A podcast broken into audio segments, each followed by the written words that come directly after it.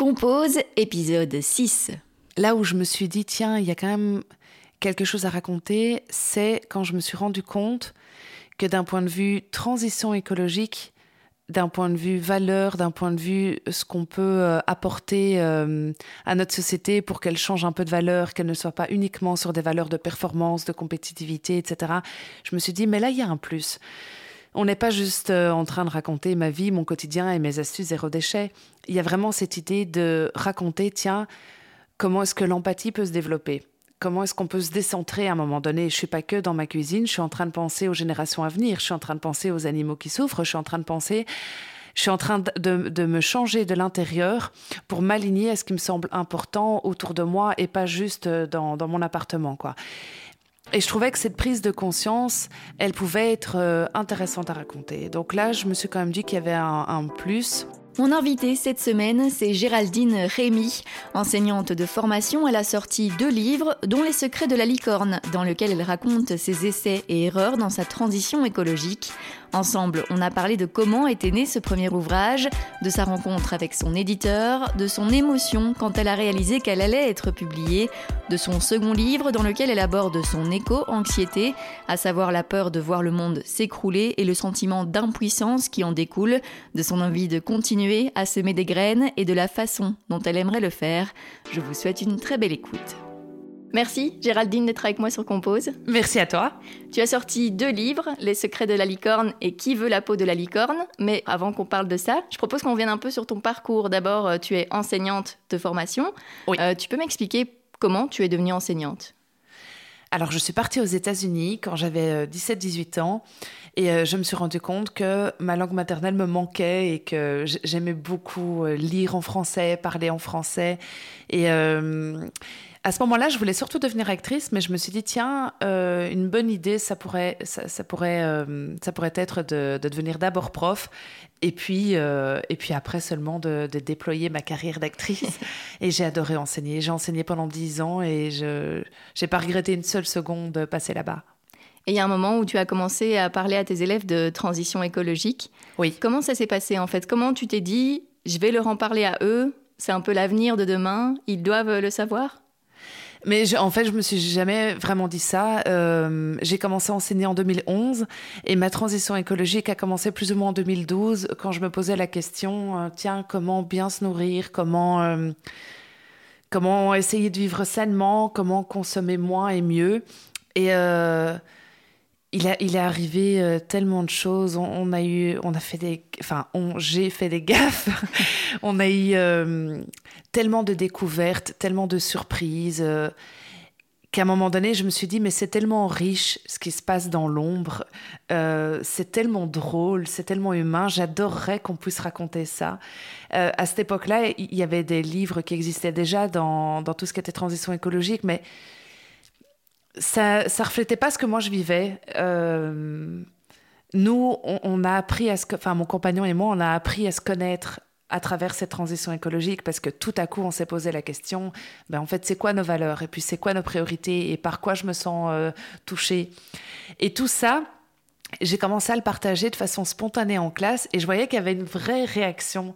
Les jeunes qui se disaient Madame, c'est vrai, euh, vous mettez plus de déodorant. Ah, il est possible d'utiliser un déodorant à base de bicarbonate de soude et ça marche.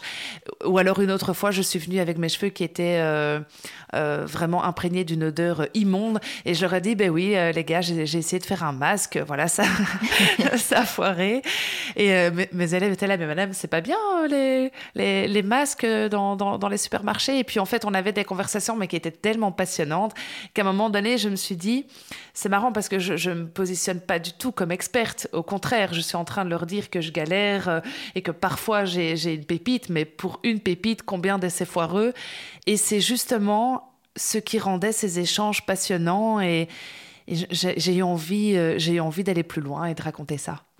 Et c'est comme ça alors que tu as commencé l'écriture d'un livre C'était vraiment l'envie de partager ça à plus de monde, de sortir un peu de ta classe? Oui. J'avais toujours eu envie d'écrire un livre. Euh, j'avais euh, commencé plein de documents et puis en fait, euh, j'ai pas du tout reconnu que ce livre-là, cette tentative-là, allait être la bonne. c'est juste en écrivant qu'à un moment donné, je me suis dit tiens, je m'éclate vraiment en fait. Je prends du plaisir à raconter tout ça.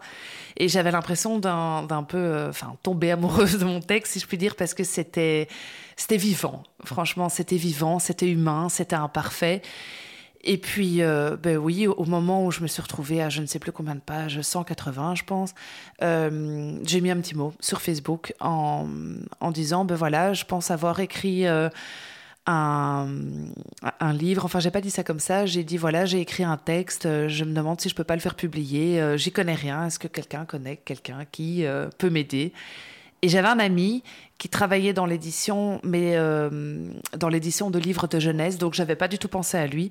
Qui m'a dit écoute, je connais un éditeur fantastique. voilà. Et donc après, tu as rencontré cet éditeur en question? Comment ça s'est passé? Euh, ça a été un, peu plus complexe que ça. C'est-à-dire que euh, j'ai envoyé mon texte à cet éditeur-là. Euh, il s'appelle Xavier Van Warenberg et c'est le directeur des éditions Caire, mais il m'a pas répondu pendant plusieurs semaines, voire même pendant plusieurs mois, je sais plus. Et puis, du coup, à un moment donné, je me suis dit, je vais quand même envoyer mon texte à une autre maison d'édition. et cette maison d'édition-là m'a répondu et était tout à fait prête à me publier. Et du coup, mon ami a, euh, envoyé un petit message à, Xavier en disant, tu sais, euh, Géraldine s'apprête à signer avec, cette maison d'édition-là, donc euh, bouge-toi un peu. Et donc Xavier a lu mon, mon texte. Et en fait, j'ai eu un rendez-vous avec les deux maisons d'édition. Mais euh, quand j'ai rencontré euh, Xavier, j'ai tout de suite eu un coup de cœur professionnel parce qu'il avait imprimé mon texte, il avait plein d'idées. Et alors il me disait, oh, tel passage, j'ai adoré l'autodérision. Euh, peut-être, est-ce que tu as d'autres anecdotes avec Dimitri? Parce qu'il a, il a vraiment un chouette rôle, il, est marrant. et bon, j'étais là, mais, mais, j'en ai plein des anecdotes. Et puis, ben, on a commencé cette collaboration qui était vraiment hyper enrichissante. Et ça t'a fait quoi justement d'avoir ce retour d'un professionnel sur ton bouquin? En fait, on, a mangé ensemble et euh, euh, Xavier, qui est, devenu un ami entre-temps, mais, donc à ce moment-là, je ne le, connaissais pas, pas du tout. Et il m'a dit, ben voilà, si jamais on bosse ensemble, voilà mes points forts, voilà mes points faibles. Il faut que tu saches que je peux énormément... Euh, te soutenir de ce côté-là, mais de ce côté-là, par contre, je, je c'est pas, pas mon fort. Et moi, je l'ai regardé en disant, mais, mais donc ça veut dire que c'est bon? Et il m'a dit, ben oui, je t'emmènerai pas au restaurant si je voulais pas le publier. Et je suis rentrée chez moi complètement sonnée en me disant, mais c'est tout, ça y est, je vais publier un livre. Enfin, je, sais pas ce que j'imaginais. J'imaginais que c'était quasi impossible, enfin qu'on allait me dire non. Et, et, puis je suis rentrée, je suis rentrée chez moi, je l'ai annoncé à, à, mon compagnon et j'en ai pleuré. J'en ai vraiment pleuré de joie.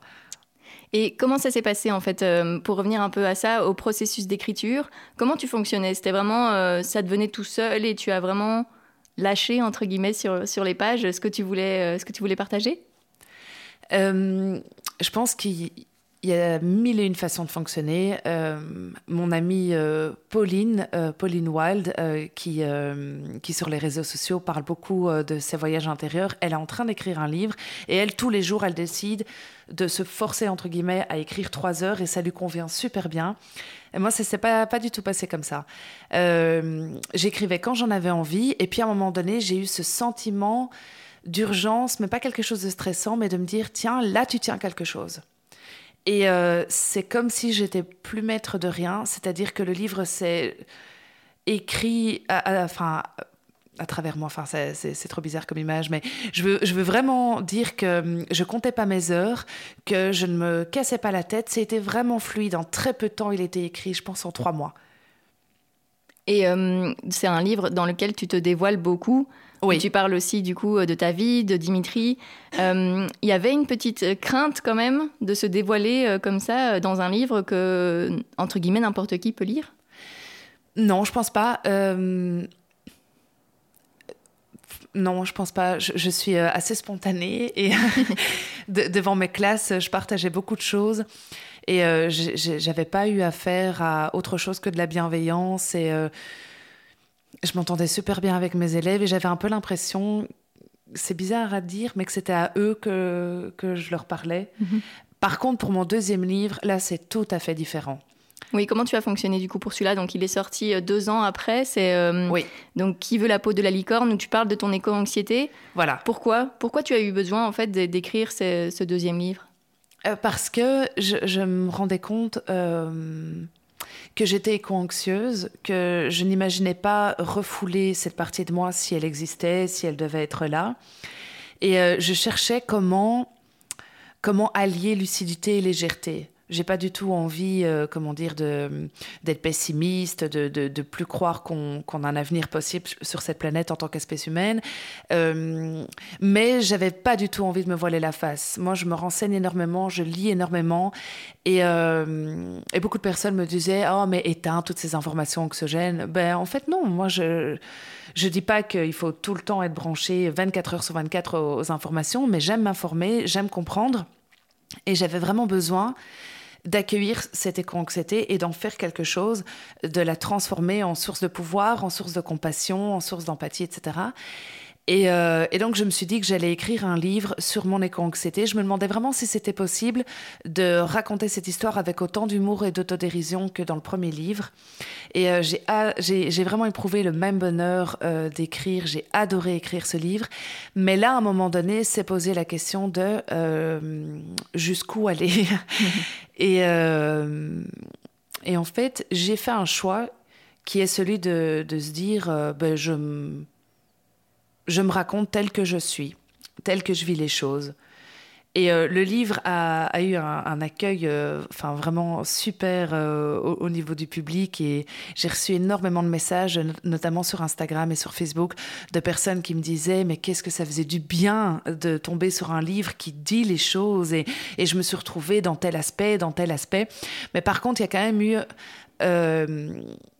des difficultés dans mon entourage. C'est-à-dire que je ne parle pas nécessairement de mon éco-anxiété à tout le monde, mhm. surtout quand je sens que la porte n'est pas ouverte. Et certains proches euh, ont lu mon livre et se sont dit, mais avec quoi elle vient? Donc ça, ça a quand même été un peu euh, compliqué. Oui, parce que c'est pas seulement se dévoiler au public, c'est se dévoiler aussi aux gens qui t'entourent et qui ne sont pas au courant de tout. C'est ça. Euh, pour les secrets de la licorne, j'ai pas eu un seul retour euh, négatif dans mon entourage, euh, surtout que nos proches savaient que Dimitri et moi, mon compagnon, on se querellait tout le temps. Euh, enfin voilà, pour quoi manger, comment vivre, comment comment adopter le zéro déchet, quelle priorité, comment voyager. Et ils savaient très bien qu'on se querellait tout le temps et ils ont ils ont adoré lire ce, ce, premier livre là.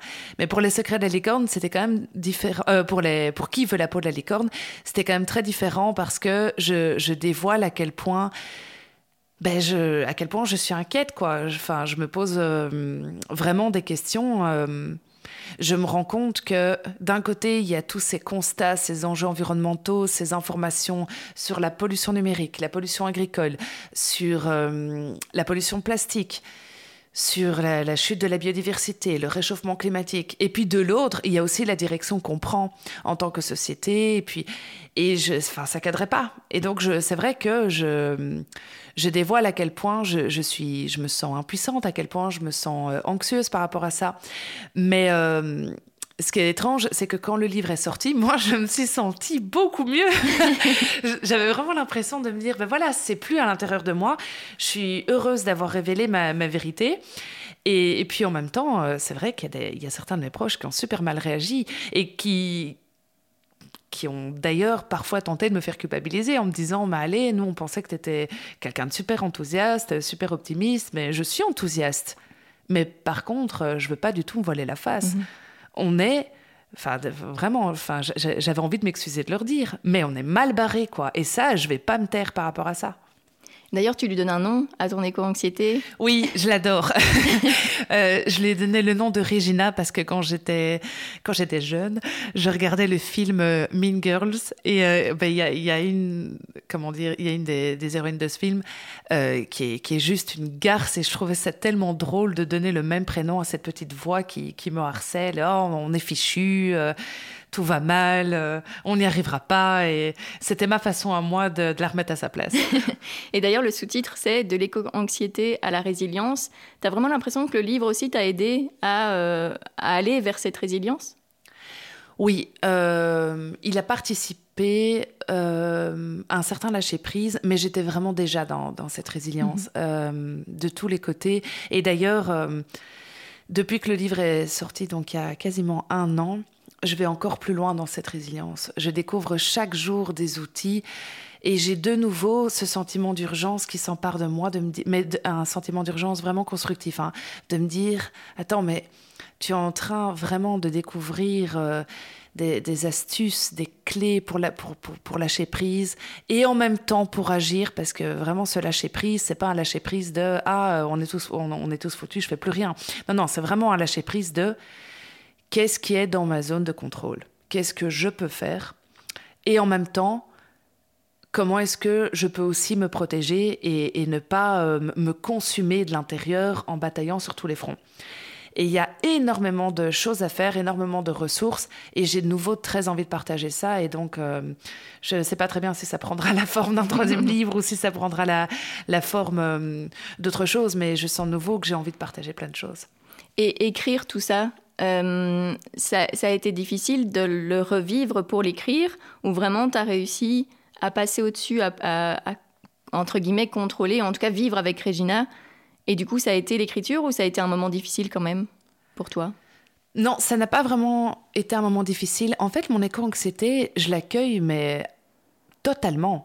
Euh, encore, euh, encore hier, j'ai publié un post sur, Instagram à propos de ça. Et parfois, je vois dans les commentaires, oh là là, euh, tu as l'air de plus en plus angoissée. Et, en fait, moi, je mais non, non, moi, je vais bien. J'assume parfaitement d'être traversée par, par ces questionnements-là, par cette douleur pour le monde. Et en fait, je suis parfois étonnée de voir qu'on dirait que c'est certains de mes proches qui vivent mal le fait que moi, je sois traversée par ça. C'est quand je le dis, et, surtout à travers des, vidéos humoristiques, au moment où je le fais, moi, je me sens bien, je me sens réconciliée avec moi-même. Je ressens de l'éco-anxiété. Je ne la nie pas, je ne la refoule pas, je ne la massacre pas, et je la transforme. Ben, moi, je vais bien. Euh, donc non, j'ai pas du tout été en souffrance au moment de l'écriture. Ce qui a vraiment été compliqué, c'est une autre euh, forme de souffrance, c'est-à-dire que pour ce deuxième livre, j'avais pas du tout d'idée de comment terminer le livre. Euh, parce qu'au moment où j'ai entamé l'écriture, ben, j'étais dans un processus. Et je ne pouvais pas terminer ce livre en disant Ah ben voilà, maintenant je suis plus du tout éco-anxieuse. non, j'étais dans un processus. Et donc je me demandais comment terminer ce livre. Et d'un point de vue structurel, j'ai dû modifier euh, des tas de choses. Tu vois, par exemple, euh, mon éditeur à un moment donné me disait dans ton récit, il y a quelque chose qui peut être amélioré, c'est-à-dire que tu es anxieuse Et puis, tu trouves une, une clé ou une astuce et ça va beaucoup mieux. Puis tu apprends une autre nouvelle terrible et ça revient. C'est plus court, mais ça revient quand même. Et je lui disais, bah oui, mais ça c'est l'éco-anxiété, c'est cyclique. Mhm. Et il me disait, oui, mais dans ton récit, il faut que tu, il faut que tu saches être parfaitement authentique mais qu'en même temps, ce soit pas monotone pour le lecteur de se dire ah là elle est anxieuse, ah là elle est plus, ah là elle est de nouveau. Et donc en fait, il a vraiment fallu travailler le récit de l'intérieur pour pouvoir à la fois respecter mon cheminement naturel et en même temps que ce soit passionnant à découvrir pour le lecteur. Ça, mhm. Ça, j'ai pas du tout eu avec le premier livre. Et ton but, c'était vraiment euh, que les gens qui le lisent puisse aussi se dire, voilà, moi, si je suis éco-anxieux, je peux apprendre à vivre avec, je peux trouver des solutions. Tu, tu voulais vraiment semer des graines une nouvelle fois avec, euh, avec cet ouvrage? Ouais, vraiment. C'est ce qui me porte, c'est ce qui me fait vibrer, c'est ce qui a du sens pour moi. Euh, j'ai vraiment été très très euh, éco-anxieuse en 2016. Et au moment où j'ai entamé l'écriture du deuxième livre, c'était fin 2018. Et j'étais déjà plus la même personne. J'avais vraiment. Euh, j'avais mûri, j'avais évolué dans, mes réflexions et puis j'avais pris des habitudes qui étaient saines pour moi et que j'avais très envie de partager, mais à la première personne, parce qu'en fait j'ai aucun doute sur le fait que euh, tout le monde ne s'identifie pas à moi. D'ailleurs, j'ai eu beaucoup, beaucoup de, retours de personnes qui me disent qu'est-ce que ça m'a fait du bien, je me suis identifiée pour tel aspect, par contre pas du tout pour tel aspect, etc. Et donc, je me suis pas dit euh, que tout le monde se reconnaîtrait dans mon parcours. Je me suis dit, je vais raconter mon parcours. Euh, mes, mes, clés, mes astuces, euh, la façon dont moi j'ai transformé ça en source d'action, de compassion, de pouvoir. Et puis j'espère que ce sera inspirant et utile. Mais voilà. Tu disais tout à l'heure que tu écrivais déjà avant. c'est quelque chose vraiment que tu fais depuis, depuis l'enfance? Tu es, tu es une personne déjà créative qui écrit beaucoup depuis que tu es jeune? Oui, énormément. Je suis en permanence en train de créer des trucs qui, dans 99% des cas, n'aboutissent à rien. Par exemple, j'adore créer des listes. Ben, enfin, ça, je vais pas publier mes listes, mais j'adore faire ça. Euh, euh, oui, euh, des, des, des, photos, des textes, des poèmes, des idées. Et, et, la plupart du temps, ça sert à rien, mais, mais moi, ça me fait du bien. Et tu avais l'impression de retrouver cet aspect créatif dans ton métier d'enseignante ou tu ne l'avais pas assez justement? Ah si, si, euh, enseigner, c'est créer euh, en permanence. Moi, en tout cas, je l'ai vécu comme ça. D'ailleurs, euh, ça aurait été, enfin, ça aurait été vraiment sympa que je puisse de temps en temps fermer ce tiroir-là. Parce qu'en fait, moi, je vivais ma vie à travers l'avatar de prof. Tu vois, si j'allais voir un musée, je me disais d'office, ah, hyper intéressant, il faudra que je dise ça à mes élèves. Si on allait voir un film, mais typiquement, le film Capitaine Fantastique, j'ai été le voir pour moi, et ben après, j'ai fait un cours dessus. Donc, c'était plus, plus fort que moi. En tant que prof, euh, c'était une grille de lecture sur le monde. Enfin, ouais, c'est pas très, c'est pas très clair là. Si, si, si, si. euh, c'est-à-dire que tout ce que je voyais, tout ce que je comprenais, tout ce que je percevais, j'aimais euh, le transformer pour que ce soit euh, une, nourriture quelque part dans mes cours. Ouais. Et c'est encore le cas aujourd'hui, du coup, plus pour par exemple les gens qui te suivent sur Instagram ou qui viennent aussi aux conférences oui, maintenant, je le fais dans, dans mon autre métier, c'est-à-dire que depuis 2020, je donne des animations éco-citoyennes dans les écoles et je le fais au nom de l'association Loupiote. Donc en fait, quelque part, je fais exactement la même chose que ce que je faisais dans l'enseignement, si ce n'est que là, c'est à temps plein et c'est un bonheur absolu. Et euh, je prends un peu plus de recul que quand j'étais prof quand même. Tu vois, là, je, je, suis tout à fait capable de regarder quelque chose pour me nourrir moi, sans en permanence me dire, tiens, je vais, je vais mettre ça dans mes animations. Maintenant, il y a quand même ce réflexe-là, malgré tout, euh, en arrière-plan, quoi. Ouais tu es toujours en train de lire, en train de regarder des documentaires, etc., sur euh, l'écologie, l'environnement, euh, tout le temps? Tout le temps. Mais j'adore ça. C'est. Comment c'est né ce besoin chez toi? Comment a débuté en fait ta transition écologique? Je pense que ce qui me passionne dans ce processus-là, c'est de se dire qu'on peut faire les choses autrement. Ça me rend curieuse. Euh, par exemple, là, je viens de terminer euh, le livre que tu vois là, qui s'appelle Avoir le courage euh, de, ne pas, de ne pas être aimé. Et euh, en lisant ça, à un moment donné, donc c'est en fait c'est un dialogue entre un philosophe et un, jeune homme. Il s'appelle le jeune homme dans, le livre. Et à un moment donné, le philosophe expose sa théorie de la séparation d'étages qui est, qui est liée à l'éducation. Donc les parents doivent laisser certaines choses à leurs enfants, même si c'est mal fait, même si ça prend du temps, même si c'est pas comme eux voudraient que ça soit, ils doivent laisser certaines tâches à leurs enfants. Et euh, il, donne plusieurs exemples, et en fait, je me suis dit, oh, c'est aussi possible de fonctionner comme ça J'aurais adoré qu'on fonctionne comme ça à la maison, par exemple. Et c'est cette curiosité de me dire qu'il existe mille façons de penser, mille façons de créer, mille façons de transmettre. Je pense que je me lasserai jamais de ça pour revenir un peu à tes livres, c'est vraiment ça. Enfin, tu, quand tu étais dans ton processus d'écriture, là, tu as su que c'était celui-là que tu devais publier. Tu vois, par rapport aux autres textes que tu as écrits, etc., par le passé, tu savais que c'était ce format-là, ce format euh, où tu te révèles, euh, où, tu parles de ton expérience. Tu as compris à un moment que c'était vraiment ça qui devait être dévoilé au public? Non. Euh, non. Au, début, pas du tout. à quel moment j'ai compris ça je pense qu'à un moment donné, je voyais que le texte avait une cohérence et je me suis dit, ah tiens, euh, c'est sympa parce qu'il y a quand même vraiment quelque chose à raconter et puis il y a plein d'humour. Et puis c'est vrai que le personnage de Dimitri, dans mon livre, me faisait beaucoup rire. Mais Dimitri est vraiment comme ça. Mais il me fait rire. c'est enfin c'est une source d'inspiration pour moi parce qu'il est très spontané puis il est, il est il est aussi têtu puis en même temps il a un grand cœur enfin il y avait il y avait quelque chose que j'adorais raconter de lui. Par contre, je savais pas encore qu'il était objectivement intéressant pour les autres. Moi, je le regardais avec les yeux de l'amour, en fait, mon, ce personnage-là. Et puis, euh, là où je me suis dit, tiens, il y a quand même quelque chose à raconter, c'est quand je me suis rendu compte que d'un point de vue transition écologique, d'un point de vue valeur, d'un point de vue ce qu'on peut euh, apporter euh, à notre société pour qu'elle change un peu de valeur, qu'elle ne soit pas uniquement sur des valeurs de performance, de compétitivité, etc. Je me suis dit, mais là, il y a un plus. On n'est pas juste euh, en train de raconter ma vie, mon quotidien et mes astuces zéro déchet.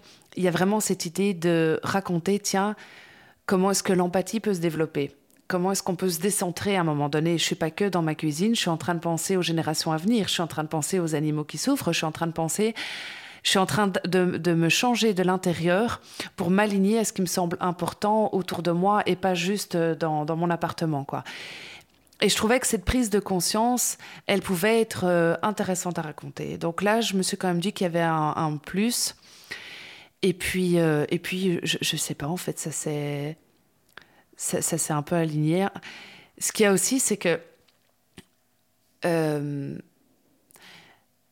oui, je me rends compte au moment où je, où, je te l'explique. euh, c'est qu'au début, Les secrets de la, de la licorne, j'avais tellement envie que les gens puissent découvrir ce que moi j'avais découvert, qu'il y avait toute une partie qui épinglait euh, les restaurants zéro déchet que j'avais testés, euh, les, euh, les cosmétiques zéro déchet que j'avais, que j'avais également testés ou que j'avais fabriqués. Et en fait, il y avait vraiment une partie, tiens, comment consommer de façon zéro déchet, éthique, responsable, locale en Belgique. Et puis ça, on a décidé de laisser tomber avec mon éditeur parce que au moment même où le texte était entièrement terminé, il y avait déjà deux petites entreprises qui avaient fait faillite. Ah oui. Et je me suis dit, mais en fait, le livre, il va sortir. Et, en fait, quel contrôle j'ai mhm. par rapport à tout ça Et puis en plus, on se disait, mais s'il y a des lecteurs français qui, vont lire ça, c'est un peu dommage de ne pas citer euh, la même chose en France. Mais moi, je ne savais pas ce qui se faisait en France. Et donc, le, livre, en fait, il a, il a vraiment eu plusieurs étapes quoi, dans, dans sa conception. Et comme toi, il y a, y a, beaucoup de ressources euh, au niveau des lectures qui t'ont aidé. T'espérais vraiment que tu fasses partie des ressources des autres dans leur, euh, leur propre transition? Oui, euh, mais j'aurais, j'aurais jamais pu anticiper qu'il soit autant lu. Vraiment, ce que j'espérais, c'était que mes élèves le lisent. Je sais que ça peut paraître vraiment bizarre, parce qu'en plus, il y, a des passages dans le livre où justement, j'étais hyper gênée à l'idée que mes élèves le lisent, notamment le passage avec la cup. Euh, c'est, c'est intime, et oui, bizarrement, là, je n'étais pas vraiment pour qu'il découpe ce passage-là. Mais il y a tellement d'autres passages où, euh, où je me disais, tiens, si des si, si, des jeunes qui sont en train de construire un peu leur... Parce que je, donne cours en réto, donc c'était des... Enfin, je donnais cours en réto, c'était des élèves de 18, 19, 20 ans. Je me disais, tiens, ce serait tellement sympa s'ils si, commencent leur vie, de pouvoir se dire que ça, ça existe, etc. Et donc, j'avais vraiment cet espoir que ce livre puisse semer des graines. Et je sais pas pourquoi, ben, peut-être parce que j'étais devant des élèves chaque jour. J'espérais pouvoir viser un public jeune. Et puis en fait, le livre a été lu dans plein d'écoles, mais il a été lu euh, par, euh, par d'autres personnes, d'autres publics, et euh, ça m'a super fort fait plaisir et touché. Et tu le disais, il y a beaucoup d'autodérision, beaucoup d'humour. voilà, ça vous représente vraiment. C'était important pour toi que ce livre soit authentique? Ah oui. S'il n'est pas authentique, il n'est pas intéressant. Mhm. Alors, enfin alors on, peut le jeter. quoi. C'est vrai que c'est un risque parce que forcément, quand on, quand on dévoile un peu notre quotidien et quand on dévoile nos, essais, nos erreurs, on s'expose, donc on s'expose à la critique. Mais euh, je n'aurais pas pu imaginer euh, raconter quelque chose qui soit embelli ou qui soit pas authentique. Non, ça m'intéresse pas. Et même sur tes réseaux sociaux, tu gardes vraiment la, continuité de ce livre. C'est pas du du contenu qui vend du rêve, justement. C'est la vérité aussi. C'était important pour toi de continuer sur cette lancée. C'est toi, simplement. Oui. Mais oui, vraiment. Et puis, je, je, je, me dis que. Enfin. La seule, la seule priorité, c'est de pouvoir inspirer en étant qui tu es, parce que sinon, quel sens ça en fait, de, de, vendre du rêve? Enfin, moi, ça ne me parle pas. Et puis, les, les gens qui, m'inspirent, moi, et qui me font vraiment vibrer, ce sont des gens qui sont qui, qui se prennent pas au sérieux, qui sont authentiques. Tu vois, par exemple, enfin, sur les réseaux sociaux, j'adore suivre Camille Chaudron, qui a le, le compte Girl Go Green. Elle est hilarante, elle se prend pas du tout la tête. J'adore aussi. elle, est, elle, elle, donne ses astuces et puis euh, quand il y a quelque chose de foireux, c'est, enfin, elle, elle, le partage aussi. Et moi, quand je regarde ça, ce que j'éprouve vraiment, c'est de la gratitude et de l'amour et du coup, ça m'intéresse pas de donner autre chose. Et donc aujourd'hui, tu donnes aussi des conférences, en plus euh, des, des, formations, des animations dans les écoles. Les conférences, est-ce que tu préfères, enfin, qu'est-ce que tu préfères en fait entre le livre, l'écriture et voilà, les gens vivent ce moment-là euh, plus intimement, ou les conférences où c'est euh, où tu es devant eux et tu, le, tu leur expliques sur le moment, c'est pas un moment intime, ils sont avec d'autres gens, etc. Enfin, qu'est-ce que tu préfères toi comme format pour que les gens découvrent ce que tu as appris, ce que tu veux partager? Ah, c'est une question hyper intéressante, mais hyper difficile. Parce que j'ai besoin de tout. Euh, par exemple, pour pouvoir être pleinement authentique à, à, une conférence devant, des, devant plusieurs dizaines de personnes, voire plusieurs centaines de personnes, j'ai absolument besoin que ce soit pas trop trop fréquent non plus. -hmm. C'est-à-dire que faire trois conférences par jour à vie, je pourrais pas. Je, je pourrais pas. Ça me demande de de l'énergie, d'être pleinement présente, d'être pleinement à l'écoute, euh, de pas être juste là en mode automatique. Euh, et donc du coup, en plus, je, je sais, enfin, j'ai une partie de moi qui est hyper timide. Et je suis tout à fait capable de décapsuler cette timidité et, et d'être pleinement là avec mon assurance, mais ça me demande de l'énergie. Donc j'ai quand même besoin d'être la plupart du temps euh, un peu en mode solitaire, euh, voilà, dans, dans, mon entourage à moi, avec mes livres, etc., pour pouvoir être pleinement présente. Et d'ailleurs, c'est vraiment pareil dans l'enseignement. C'est-à-dire que au tout début que j'ai commencé à enseigner, toutes mes pauses de midi étaient consacrées euh, aux élèves pour pouvoir euh, donner euh, des explications supplémentaires, etc. Et à un moment donné, mais j'en pouvais plus. J'avais vraiment besoin de ma pause du midi, être toute seule dans mon coin en train de, de, de manger, pour pouvoir l'après-midi revenir et de nouveau contente de leur donner mon énergie. Si je m'accordais pas cette pause-là, ça, ça, ça n'allait pas. Mmh. J'étais irritable, j'étais énervée, j'avais plus rien à leur transmettre, quoi. Donc, ne faire que des conférences et que des animations, j'aurais vraiment du mal.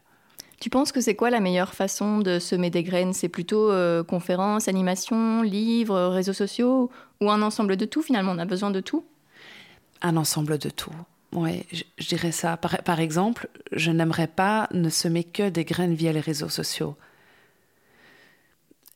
J'aime pouvoir le faire euh, via des livres, j'aime le faire euh, via, mes conférences. Si, si, si je devais vraiment choisir une façon de le faire, je pense que je, je garderais les livres. Par contre, je serais hyper triste de ne plus avoir ces échanges avec les gens parce que c'est ce qui me nourrit le plus. C'est peut-être même ce que je préfère. C'est une conférence, un véritable échange. Mais par contre, ça prend tellement d'énergie que je ne pourrais pas faire ça euh, trois fois par jour mmh. à vie quoi. Ça c'est pour moi c'est pas possible. Et pourquoi initialement c'est le format livre que tu as choisi et pas un autre format? Euh... franchement c'est une bonne question. Peut-être parce que j'enseignais déjà et donc j'étais déjà un peu nourrie d'interactions et donc et puis le livre euh c'est quand même une certaine crédibilité pour donner des conférences. Mmh. Je, je, je, je, pense pas que je me serais dit, tiens, euh, je passe ma vie à semer des graines dans ma classe, bon, ben, du coup, je vais, je vais faire une conférence. Mmh. Le livre aidait aussi un peu à, à passer outre ce syndrome de l'imposteur? Oui, après, bon, enfin, il, il, il est encore là. Hein. il, il, est, il est encore là. Euh, J'ai tendance à procrastiner euh, certaines certains projets et certaines envies qui me tiennent à cœur parce qu'à chaque fois je me dis oui mais bon qu'est-ce qui se passe si ça marche pas? Et puis comment est-ce qu'on va te percevoir? Enfin tu, vois je, suis encore en train euh, de me changer par rapport à ça et j'évolue vraiment de la façon euh, la plus efficace pour moi en tout cas. Mais mais c'est encore un petit peu là. Mais par contre, avoir Pablo Servigne, qui écrit la préface de ton livre, alors que lui-même est l'auteur notamment de Comment tout peut s'effondrer, l'avoir lui dans ton bouquin, ça, ça a été un sentiment de fierté et aussi de reconnaissance extérieure? Euh, C'était magique. C'était vraiment magique parce que déjà, la préface qu'il a écrite est fantastique. Mhm. Et, euh, et puis Gauthier Chapelle et Vincent Watley ont écrit la post-face de mon deuxième livre. Et en fait, je me suis sentie très bien entourée.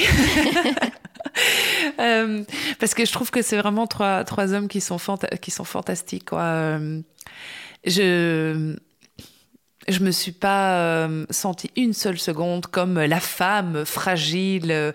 Non, Gauthier, Gauthier Chapelle et, et, Pablo Servigne sont très reliés à leur, à leur côté féminin.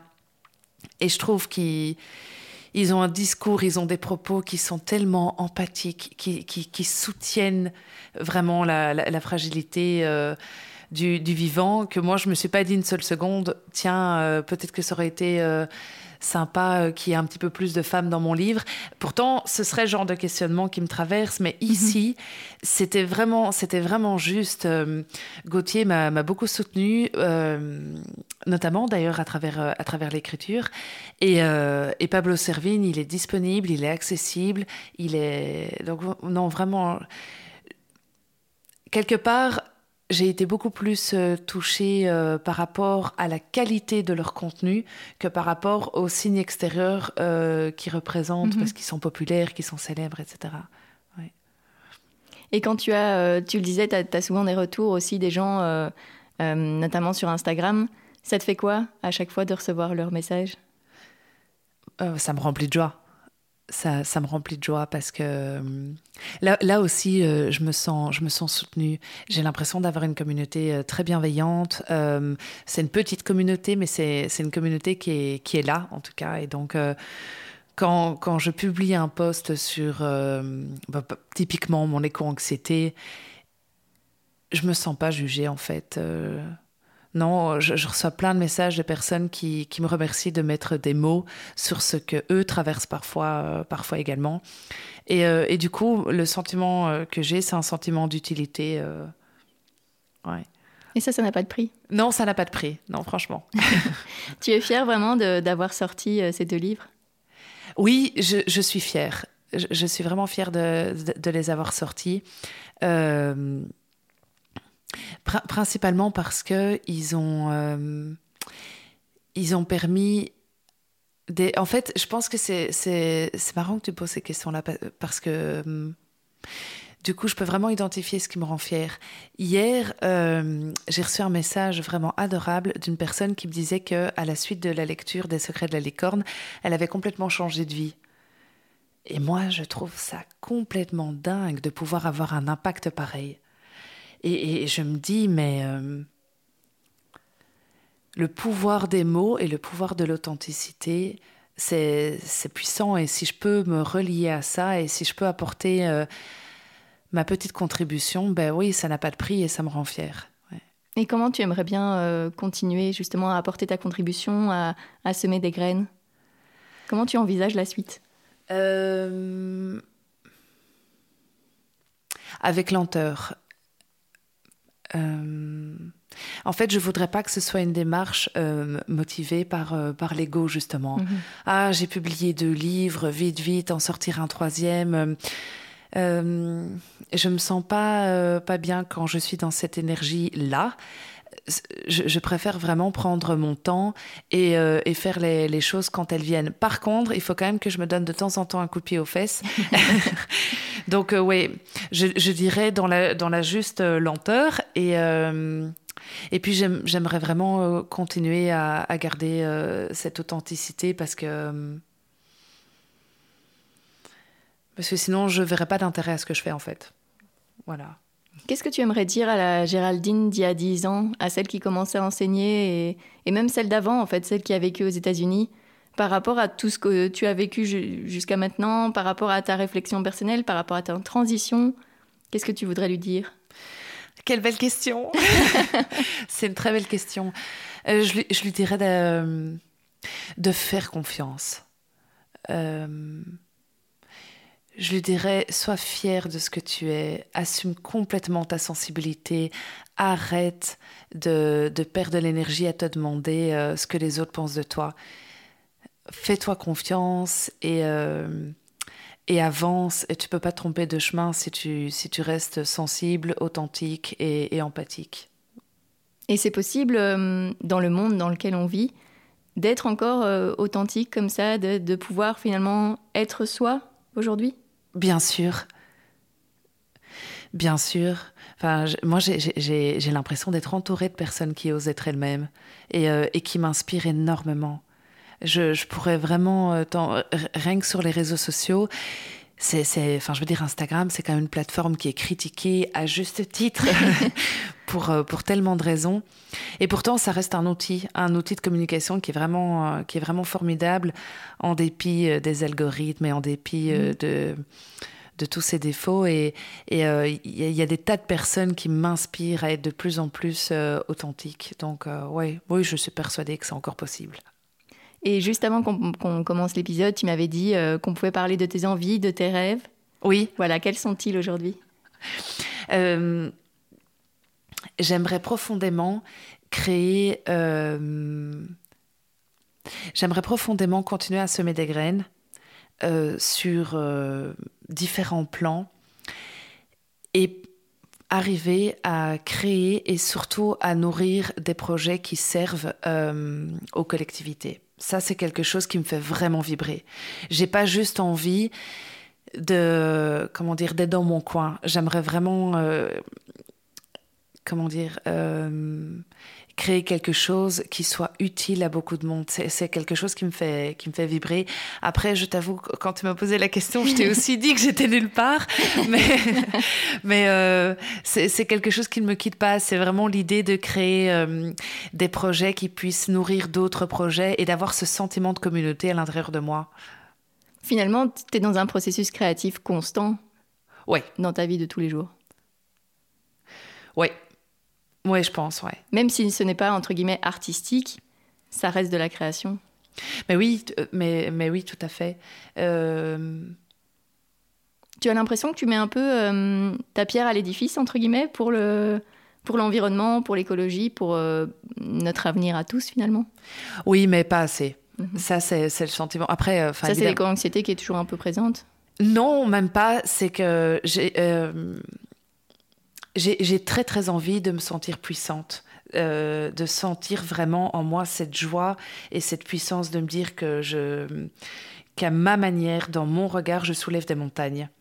Et, euh, et là, je suis pas encore dans cet état d'esprit-là. J'ai l'impression que je fais de mon mieux, mais je trouve que je pourrais être plus efficace, plus organisée et avoir encore plus confiance en moi. Et ça t'a aidé justement, de, notamment l'écriture des livres, mais aussi toutes les rencontres que tu as pu faire grâce à eux, euh, les animations, le loupiote, euh, toutes les conférences, tous les gens que tu rencontres. Tout ça t'aide dans ton cheminement? Énormément. Et puis le contenu de, de certaines personnes sur les réseaux mhm. sociaux. Et puis le livre d'autres personnes. Enfin, je veux dire, moi, je, lis plusieurs livres par semaine et euh, je suis en permanence dans ce sentiment de gratitude euh, par rapport à leurs auteurs, de me dire mais merci de l'avoir écrit parce mhm. que ça m'a appris, ça m'a motivé, ça m'a boosté. Donc euh, oui, j'aime beaucoup en fait euh, absorber le, contenu des autres et puis voir un petit peu, enfin ce que moi je peux faire pour contribuer à ce que pour partager en fait, tu vois, pour que ça me traverse et que ça donne quelque chose et mhm. que je puisse contribuer à mon tour. Est-ce que tu veux partager justement quelques ressources, quelques comptes à suivre, enfin que les auditeurs pourraient suivre, quelques livres à lire aussi? Avec grand plaisir. Euh, là, ce qui me vient euh, pour apprendre à se connaître soi-même, c'est un livre que j'ai découvert euh, qui s'appelle ah, L'ombre du chercheur de lumière de Debbie Ford. Ce livre m'a vraiment marqué. Euh, un autre livre que, que je cite euh, souvent, c'est Aimer ce qui est de Byron Katie, qui, qui est un des livres qui m'a fait le plus de bien. Sur Instagram, euh, les comptes que j'adore suivre, euh, c'est ben, Girl Go Green de, Camille Chaudron. Et, euh, et, puis aussi Graines de Possible, euh, mhm. une autre Camille, Camille Etienne, que je trouve fantastique parce que elle, elle agit de toutes les façons possibles avec à chaque fois enfin cette inspiration, ce lâcher prise, et puis aussi une forme d'autodérision. Donc c'est vraiment deux contes qui, qui m'inspirent énormément. Après, je pourrais en citer mhm. tellement. Mais, euh, mais je, je, dirais ça. Et puis, je trouve qu'il ne faut pas donner trop, trop de ressources non plus, parce que sinon, on ne sait pas par laquelle commencer. Donc, ça, c'est déjà pas mal. Quand tu vois des, des, personnes, des jeunes comme Camille Etienne ou, chez nous, euh, par exemple, Adélaïde Charlier, euh, des personnes comme ça qui, qui se battent vraiment au quotidien pour l'environnement, ça te rend, ça te rend optimiste en fait de, voir ça, de voir des personnes si jeunes qui sont si conscientes Ça me rend optimiste et et puis surtout, ça me remplit de gratitude. Je je vois pas en fait euh, comment se rapport. Enfin, pour moi, euh, la spiritualité, la connaissance de soi, ça peut pas être complètement abstrait, tu vois. Euh, tous ces outils que moi j'essaie d'acquérir pour adopter la, posture juste, c'est aussi pour agir, c'est aussi pour faire quelque chose. J'ai un petit peu du mal avec les comptes, les comptes Instagram qui ne sont que dans le feel good, qui vont jamais parler d'actualité, qui vont jamais parler des enjeux environnementaux, qui vont jamais parler d'activisme et donc qui sont uniquement dans, le, dans, les, situations dans les citations inspirantes et dans le yoga, par exemple. Euh, enfin, quelqu'un peut tout à fait avoir un compte yoga mhm. et, ne faire que ça. C'est pas ça que je dis, mais je, je trouve qu'en ce moment, il y a énormément de développement personnel un peu hors sol. C'est intéressant euh, de faire un travail sur soi. Mais je trouve que c'est aussi intéressant de pouvoir euh, se rallier à un mouvement, à une collectivité et, de, semer des graines de plusieurs façons différentes et, voilà, qui, qui est un juste équilibre entre réflexion, action, émotion. Mhm. Pour toi, tout est un peu lié? Oui. Oui, tout à fait. Je vais te poser la dernière question du podcast. Qu'est-ce que tu aimerais oser faire et que tu n'as pas encore fait? Que ce soit euh, professionnellement ou personnellement euh, J'adorerais créer des, formations en ligne, euh, créer du contenu en ligne. Et j'ai tendance à procrastiner parce que je ne peux pas m'empêcher de me dire que beaucoup de personnes le font déjà et qu'est-ce que je vais faire en plus, etc. Et pourtant, je suis persuadée d'avoir ma propre d'avoir ma propre place dans, ce monde-là. Mais ça, c'est quelque chose vraiment que j'aimerais faire. Et il y a aussi autre chose. J'ai monté une pièce de théâtre il y a quelques années euh, dans mon école et je m'étais tellement éclatée. C'était, c'était une, des plus belles expériences professionnelles de ma vie et j'adorerais recréer une pièce de théâtre euh, basée sur l'écologie. Un truc super chouette, super drôle, avec des personnages euh, impayables. Mais voilà, Ça va peut-être se faire. Peut-être. Merci beaucoup Géraldine. Merci Julie.